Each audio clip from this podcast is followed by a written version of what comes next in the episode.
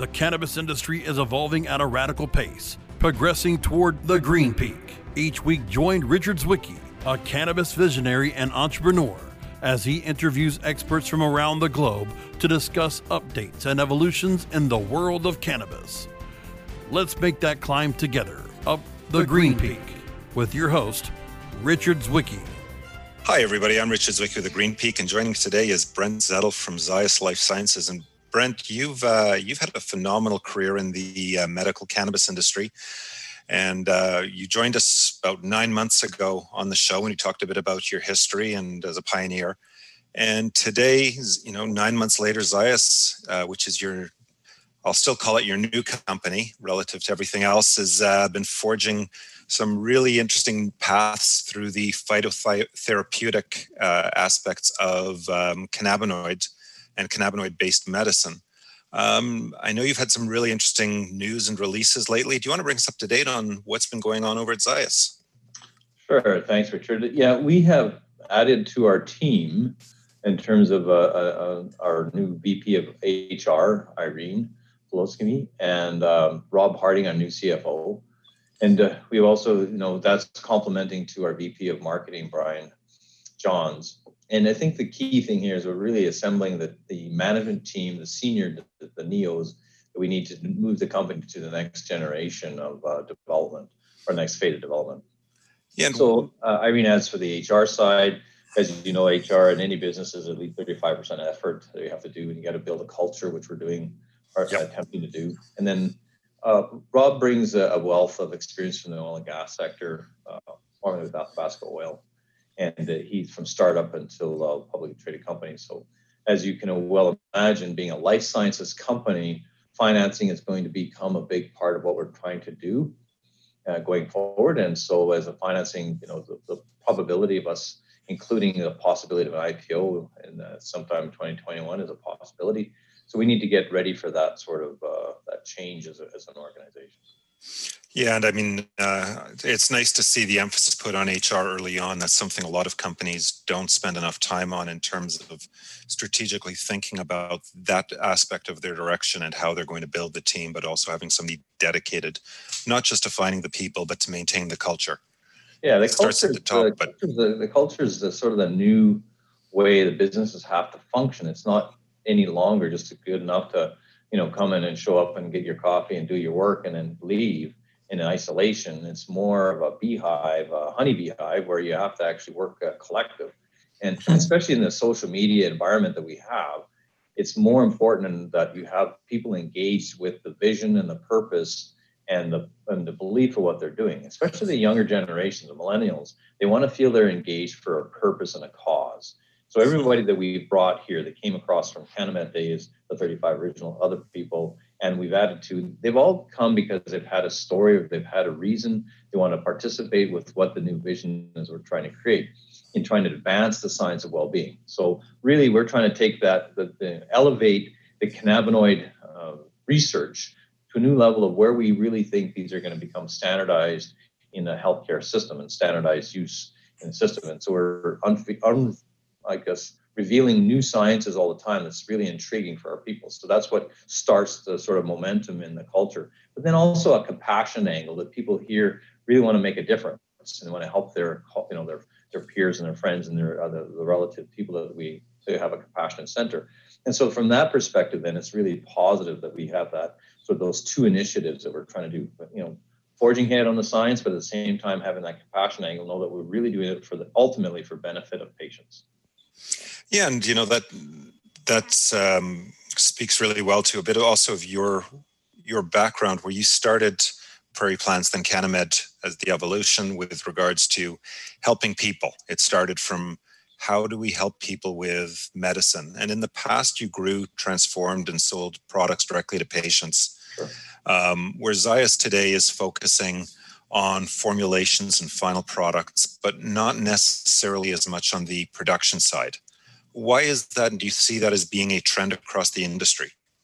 Well, I don't know about it being a trend. It, what it was being honest with ourselves when we restarted again.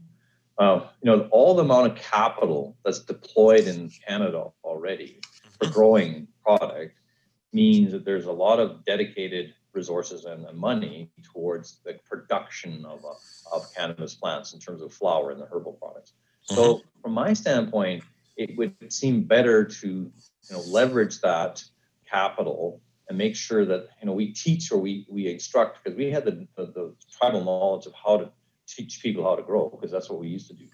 So when we bring on suppliers, we make sure they have to meet certain standards uh, of growing, and we can educate them on what they can and can't or should do. So we don't need to have necessarily grow it with margin. The idea was if we're going to pick up where's the where is the money not being spent was the first question. Where do we right. need to focus the resources? And again, that's risk capital associated with clinical trials or preclinical trials leading to clinical trials. And then also in the manufacturing after the flower. So there was a, you know, even though we have manufacturers, it's manufacturing under a, pharmaceutical discipline to make the uh, cannabinoid formulations that we need going forward. Mm-hmm. So, you know, one of the clear differentiators is even though you know, we start with a cannabis plant as a basis to begin with. Once it's harvested, it can go different directions in terms of which markets they're going to, to attract to. Absolutely. In a recreational market, a recreational market, the products are they're recreational experience centric, um, but they don't really require the same sort of discipline from a precision for dosing and, and, and uh, that needs to be precise. And when you're dosing something, it has to be really precise and consistent. In a rec experience, it can be a bit more uh, a, bit, a bit more graduating because the, the experience is going to be achieved. You know, it's a volume game. It doesn't really require the precision. Most people are using medicines require it to be, you know, they want to take just enough to manage the symptom and get on with their day. And in a lot of cases for managing pain, it's like 10% of the dose it takes to get to manage a symptom than it does to get to have the experience of being high. So you're taking one tenth the dose, just precisely doing it, microdosing, I can use that word, to get a manage a symptom. But you're also taking a different combination of cannabinoids at the same time, right? It's I was just going to say you're also managing not just THC, you're managing the other other cannabinoids in terms of a formulation. So our focus is on you know fixed dose formulations on what we need to have precision. So we pick up the pieces from basically saying we're going to leverage on the production that's provided, teach the guys that are and, and women uh, that are good at, at growing, the people that are really good at growing, and have them supply to us, and then we'll take it from there and then manufacture these precision type products. You know, mm-hmm. starting with oils and leading into the topicals and leading into capsules, but all with a focus on the constant the materials inside of it, the cannabinoids inside of it, and then think about what we have to do from a research perspective as we forge ahead in the clinical work that we're sort of making these discoveries on now. Yeah, no, that makes perfect sense, and that's funny enough. That's the flip side of the coin to where we're, you know, our production, which has just been, uh, we got the GACP certifications just recently. Um, our focus is on the standardization of the production of the plant material and the raw materials, so that companies such as yours have inputs that are as standardized as possible. And plant can never be 100% the same from one to one, right. but you can get close enough within a range that as you're making it into, you know, you're running through extraction and through all the various processing, you're able to create that standardized medicine simply and easily, but dependably. Um, and you know, when you're working with doctors and patients, you know, they depend on that standardization. It's uh, it's it is key. Um, and you know with that you know the the adoption by physicians and medical practitioners in helping patients is key. Um, but also the change in the usage is coming quickly where smokables was the big marketplace for it was the means by which even medical was being delivered most heavily. But we're seeing a shift, and we're seeing data that shows that the uh, the market's going to shift over the next 18 months to many more encapsulated products and tinctures that um, really play into the strategy I think you're following. How, how do you look at the the growth and the change in that area?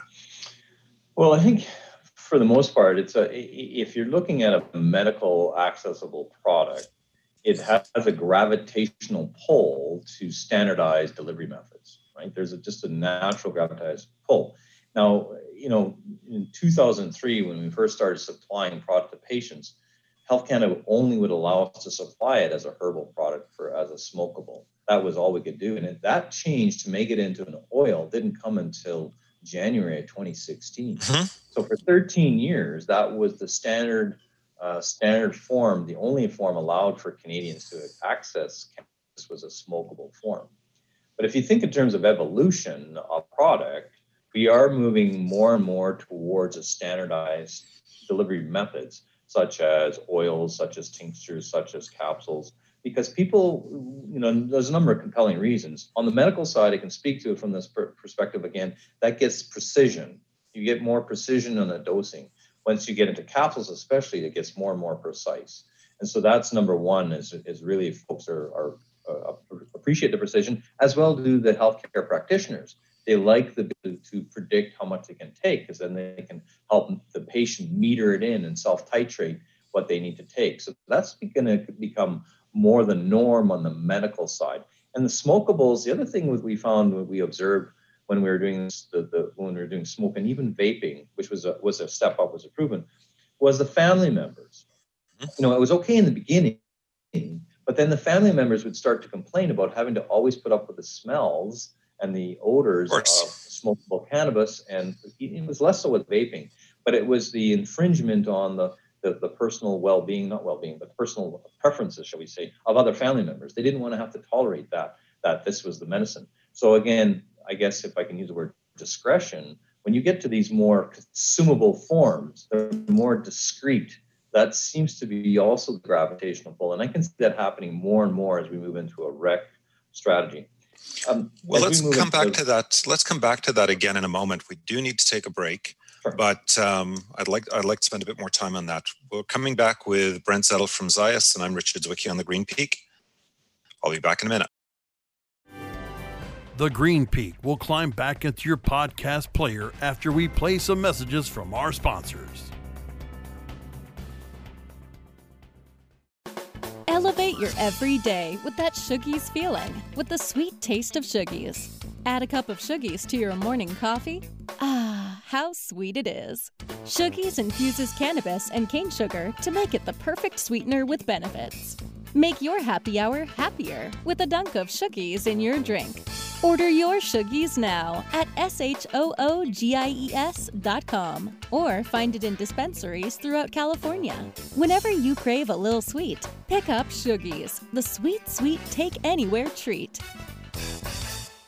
Dazed and Infused.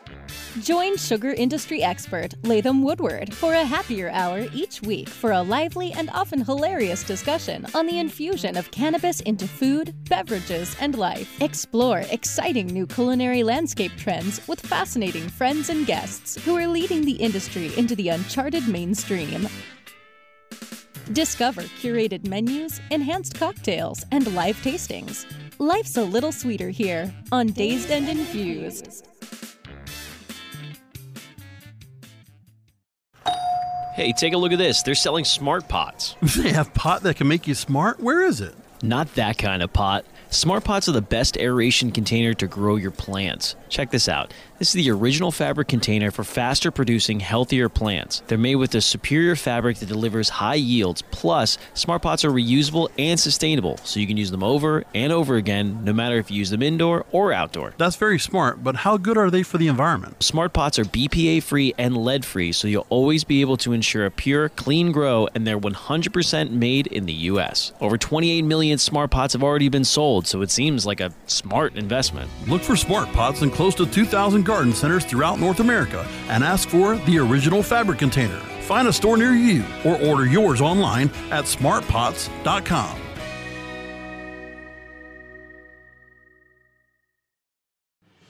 Climbing our way up, up, up to the Cannabis Summit of Success.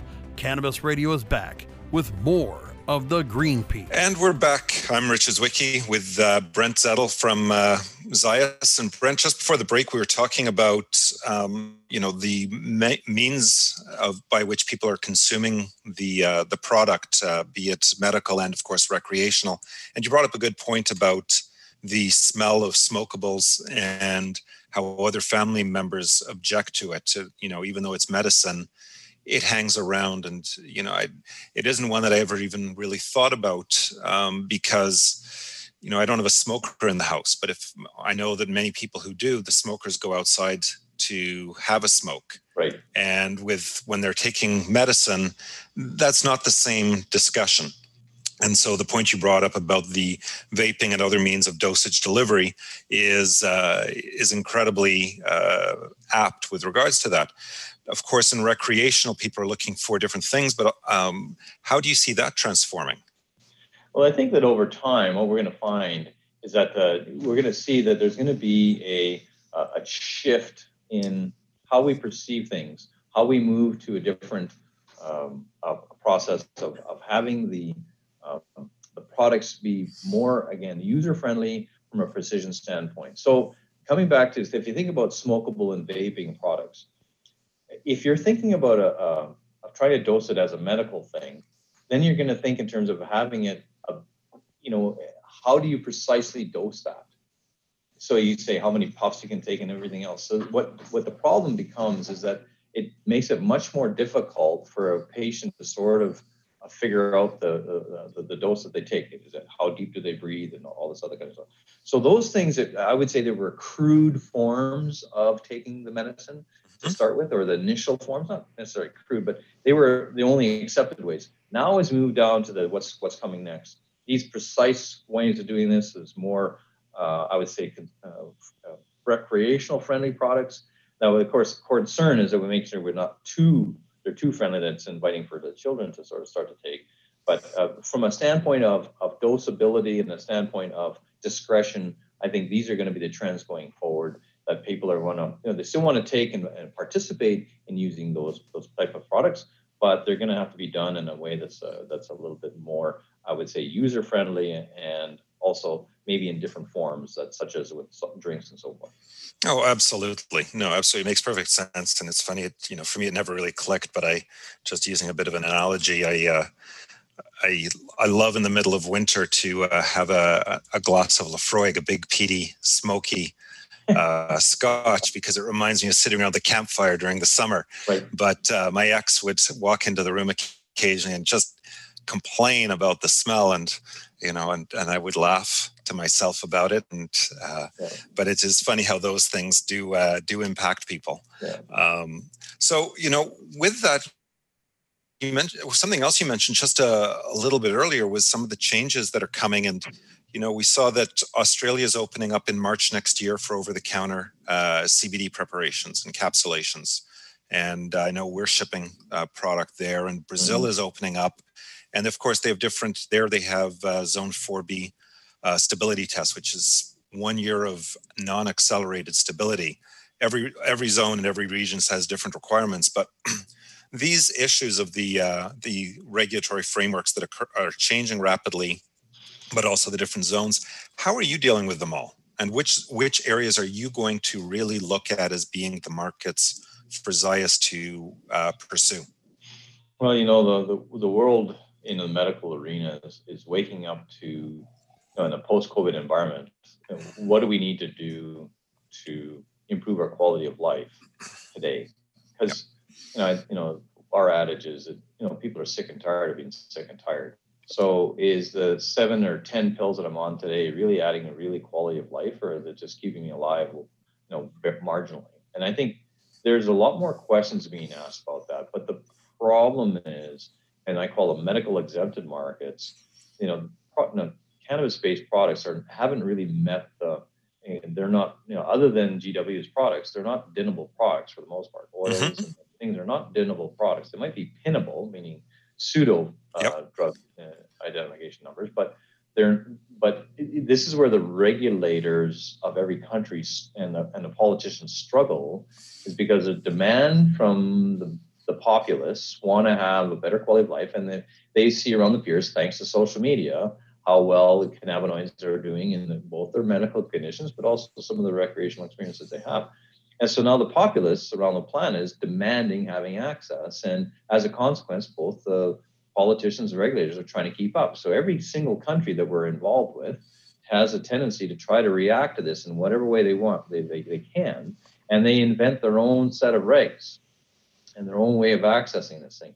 And I'd have to, you know, honestly say that every country that we're starting to have discussions with has is completely different than the other. I mean, there's a, th- a few threads of continuity, but uh-huh. very few. I mean, the regs are it's just as different, you know, in Australia as they, you know, from Canada then to, to Germany, then to, to, to Portugal, and into other other countries. And of course, uh, the United States is a no-fly zone until you know until until there's such time that there's uh, either a shift in the in the designation of the scheduling of cannabis or there's a, a dinnable product that, that meets all the compliances of the FDA. So every jurisdiction is different, I guess is the, the bottom line answer. And you have to really adapt to it. And that's what we're doing. We're adapting to it. And so we see from our vantage point that, you know, we're really focused initially on the Western democracies for the most part, you know, Europe, right. North America, and Australia, and New Zealand. Uh, and that's going to be our sort of our initial areas that we're going to focus on. Um, moving into Pacific Rim eventually, uh, you know, South Korea and so forth. But mm-hmm. I, I, think we have to be mindful of what as these markets open up. It's hard to uh, navigate every regime all at once. It's a learning curve.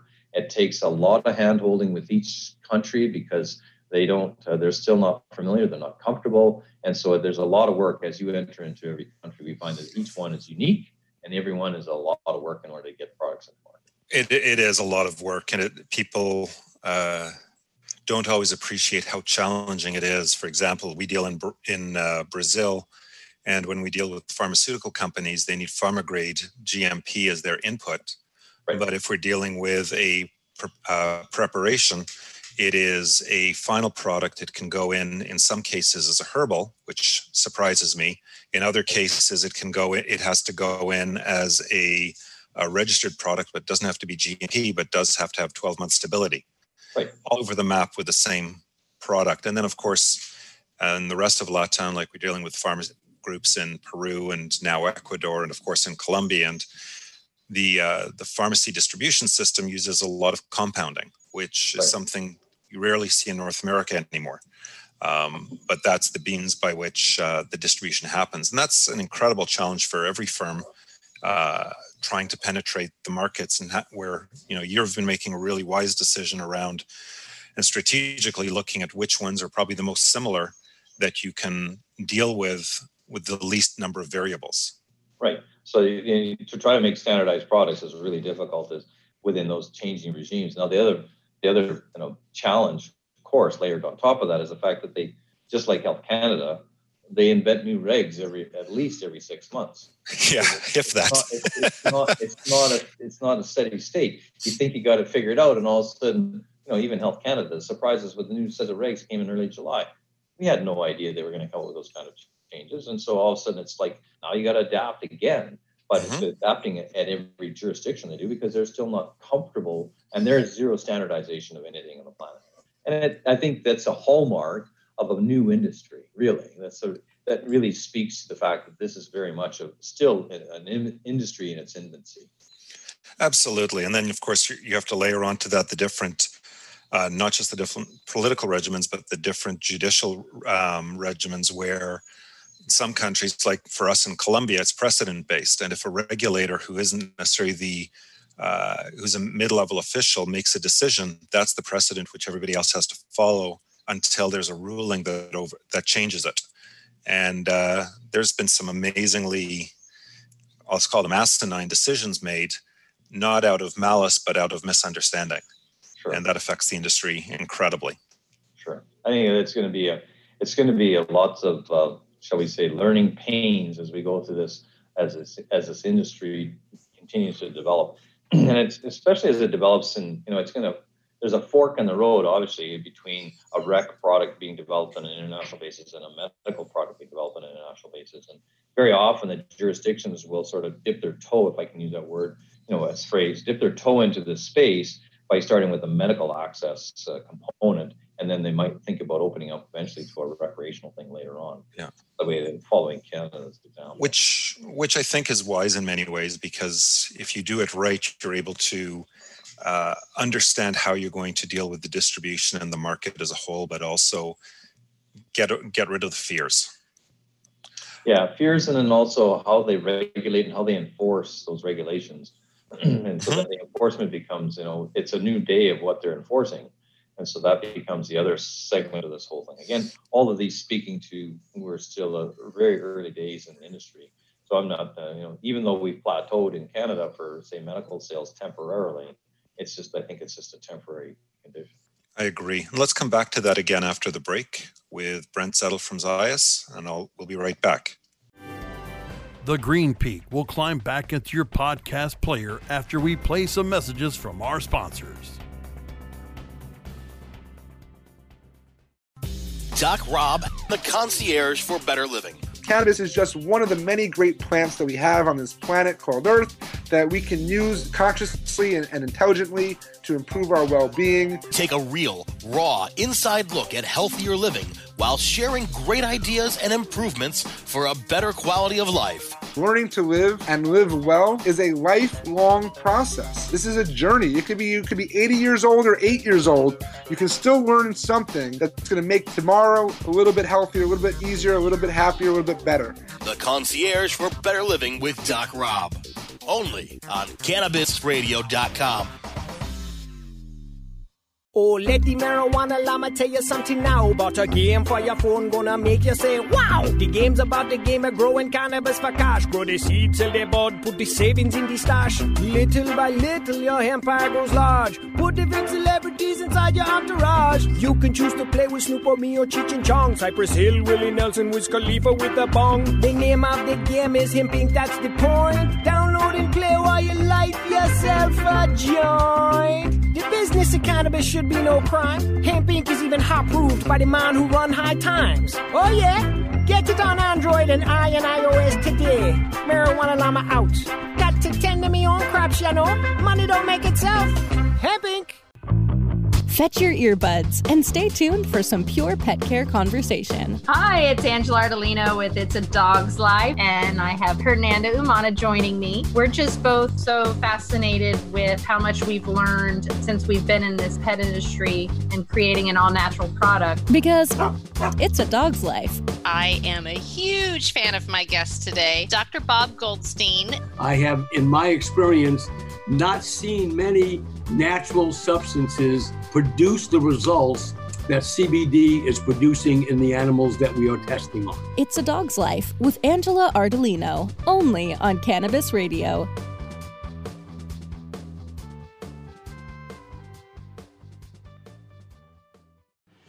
Climbing our way up, up, up to the Cannabis Summit of Success.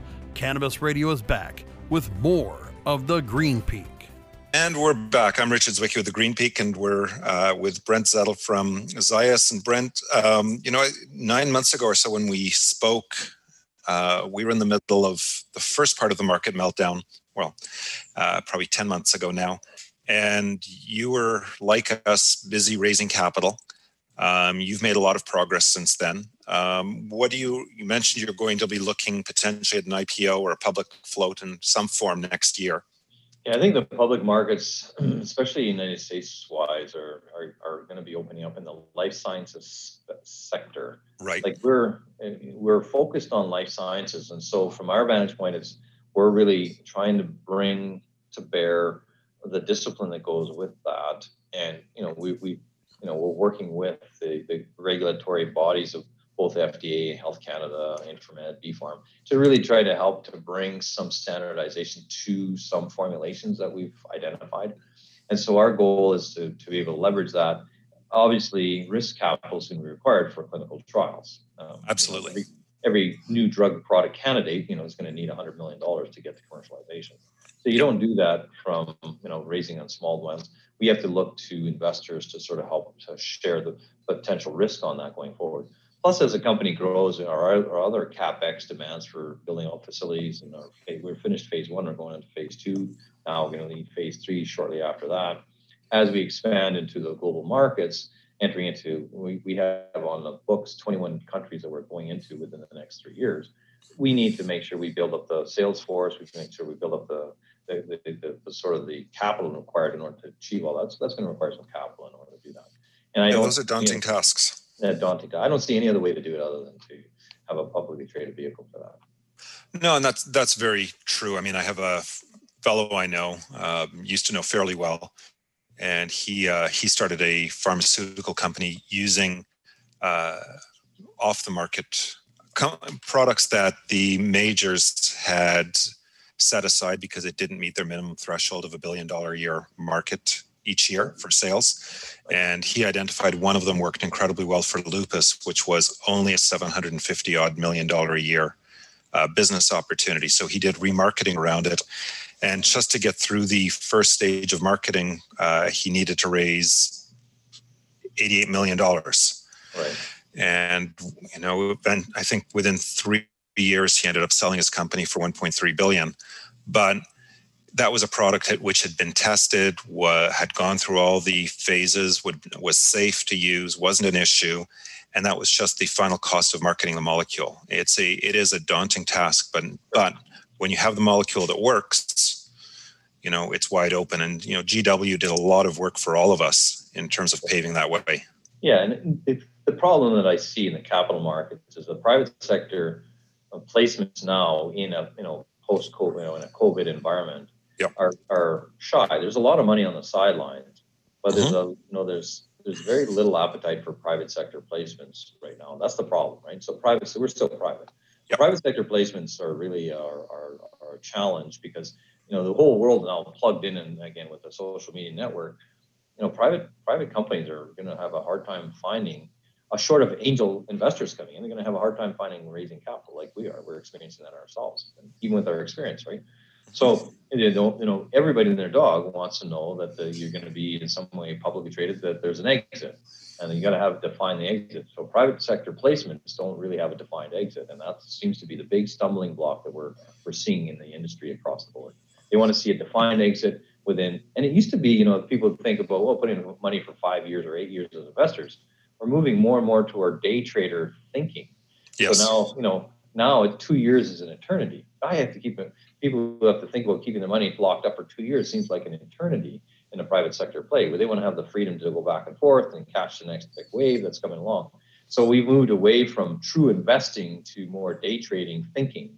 And that in and of itself has been also a, a challenge for us to raise money. So you got to you got to have a, enough sizzle and enough lift in a short enough period of time that attracts the, the, the investor. Now, interestingly enough, once you have all the right elements, it seems just like it's a momentum thing. Once you have all the right key pieces together, then all of a sudden everybody wants in. Yep. But if you don't have the right elements, nobody wants it. And it just seems to be binary. It, you know, you just hit all the, if you hit all the right chords, then it's all in.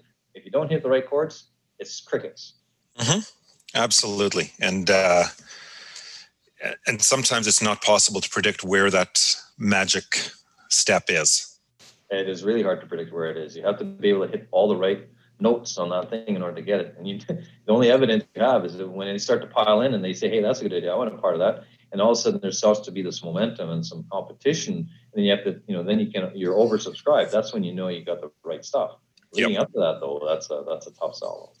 Yeah, I remember one time with one of my companies, somebody referred to it as an overnight success, and I had to clarify for them that's a ten year overnight success. Right. That's right. um, so when you, when you look at going to the public markets, obviously before it was all Toronto. You mentioned that you're looking at the U.S. for the next step, or do you think do a listing, or how do you look at that going well, forward? Where the where the activity is going? Yeah, where's the activity going to be? It has to be. It's not necessarily cannabis based. I mean, we do have cannabis as our formulations, but really our position in the company is we're a life sciences company. We have protein platforms as well. As you right probably are aware, we're doing the you we're working on the antigen for COVID-19 in a plant expressed system. We have uh, other cytokines that we're doing. So we have other drug product candidates in the pipeline, not just cannabis formulations or cannabinoid formulations. So what the company's position as a life science company focused on, you know, not only the upstream research but also the downstream clinicals and trying to get products in that are properly have identifiable products. That's the ultimate long-term goal. So where does it make sense to market a company or to to see where there's an appetite for life sciences, venture funds, and so forth? And you know, south of the 49th, they understand in the biotech sector what that means from an investment in in molecules or in things that are going to go into life sciences. So they understand that space a lot better than the Canadian landscape. Now, it doesn't mean that we're going to ignore the Canadian landscape. It just means that we have to be, we, has a higher probability of seeing something lift off within the United States environment, maybe as a dual listing, but for sure as a priority within the United States to do that. From, a, from our our strategy with a life sciences thing that happens to be doing cannabinoids as one of the a couple of the drug product candidates. That's really the position, as opposed to a cannabis company trying to invent reinvent itself as something new, right? That's not us. Perfect. Well, Brent, thank you so much for joining us today. I know our listeners are going to uh, find it incredibly informative, and uh, as do I always. And uh, great seeing you again. And look forward to seeing you in person, hopefully at some point soon, when this uh, COVID allows us to travel and people are interacting. That's right. I look forward to it, Richard. Have a great day. and, thank, and thanks to everybody for listening. I'm Richard Zwicky with the Green Peak.